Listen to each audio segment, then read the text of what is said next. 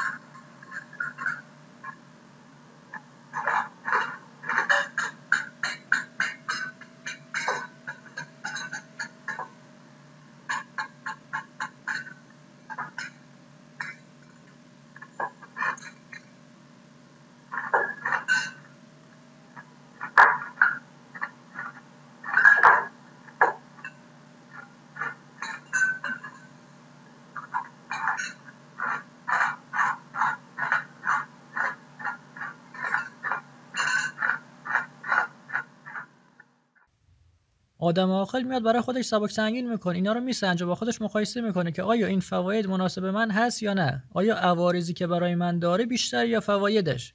آیا می‌تونم براش جایگزین داشته باشم یا نه؟ آیا به جامعه یا به سایر افراد ضرر می‌زنه یا نه؟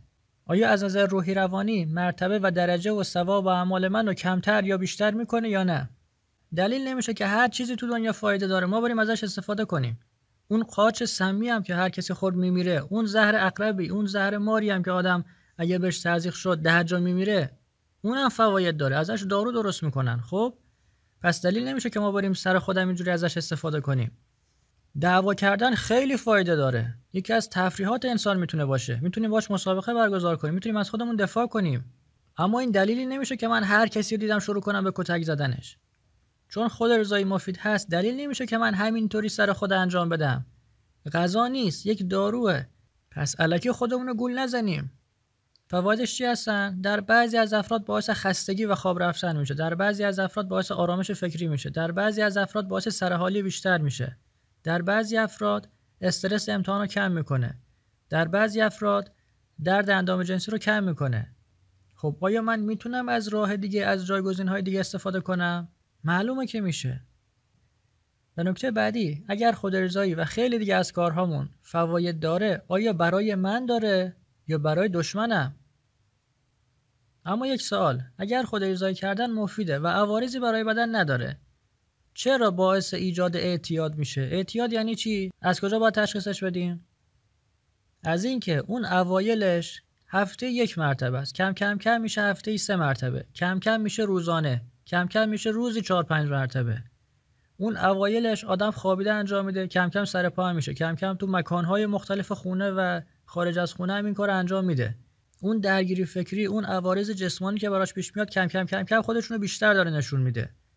اما اگر ما یه کاری رو مداوم داریم انجام میدیم و تصمیم بگیریم الان بذاریمش کنار. نباید بدنمون نیاز پیدا کنه دچار عوارض مختلفی بشه. مثلا کسی که زیاد چای سیاه مصرف می‌کنه میگه من هر روز صبح باید دو لیوان بخورم. اگر یک روز دو روز این چای رو نتونه بخوره دچار سردرد میشه دچار کسلی و بیحالی شدید میشه. و نمی‌تونه هیچ کاری انجام بده. اخلاقش به هم میریزه خوابش به هم میریزه تغذیهش به هم میریزه. بدن داره عوارض این اعتیاد رو نشون میده. یا کسی که مواد مخدر و سیگار رو می‌خواد بذاره کنار و نمی‌تونه اون اعتیاد دوباره اون مواد رو طلب می‌کنه. یا خیلی از داروهایی که ما ممکنه مصرف کنیم کم کم کم کم اثر خودش رو از دست میده. یعنی کسی که با قرص خواب آور داره میخوابه.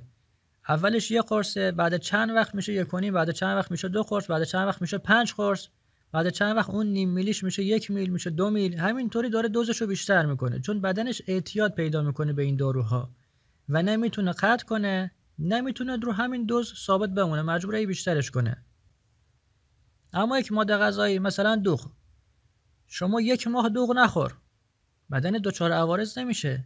یک ماه سبزی نخور یک ماه سالاد نخور.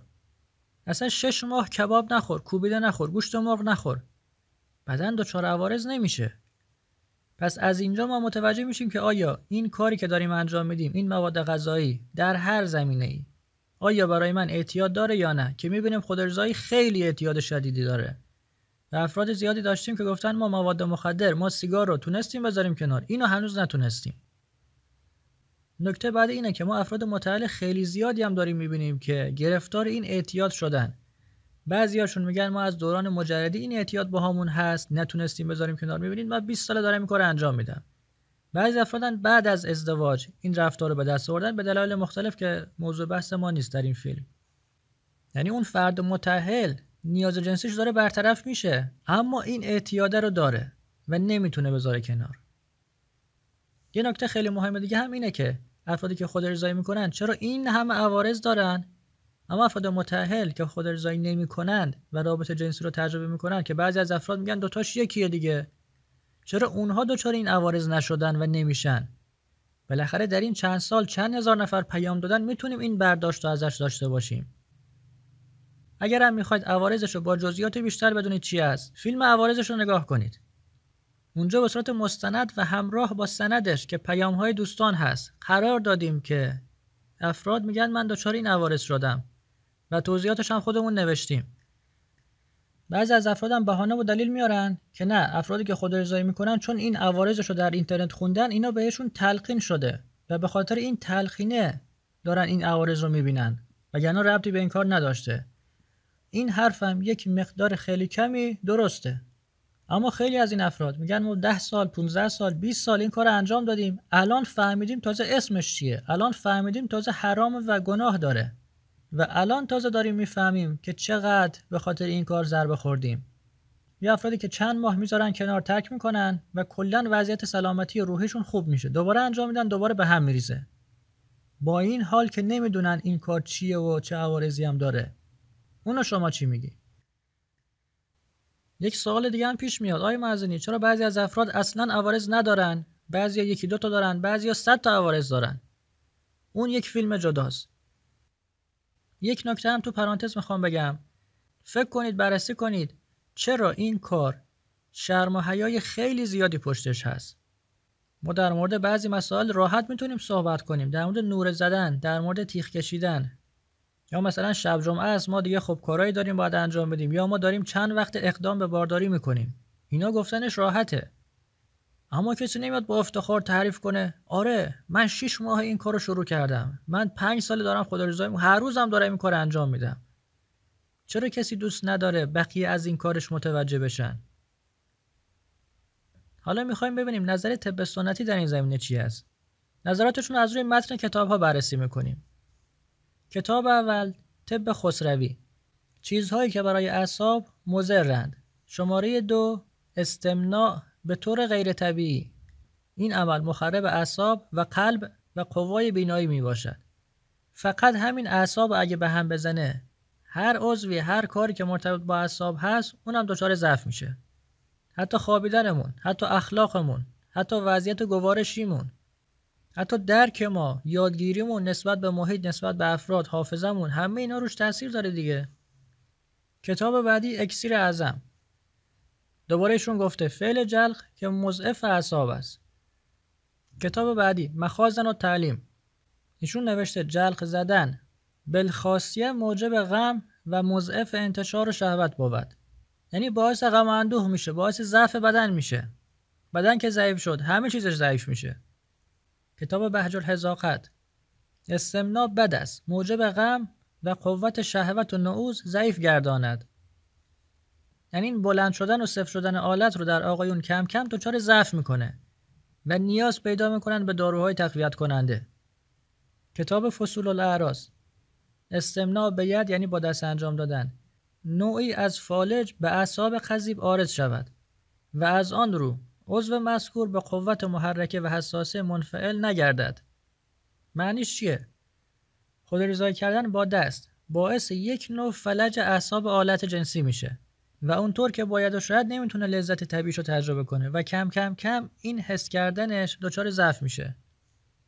و در ادامه ایشون گفته کسی که این کارو داره انجام میده یکی از آثارش اینه که آلتش دچار همون ضعف حس و حرکت میشه و کم کم رو به لاغر شدن و باریک شدن میره.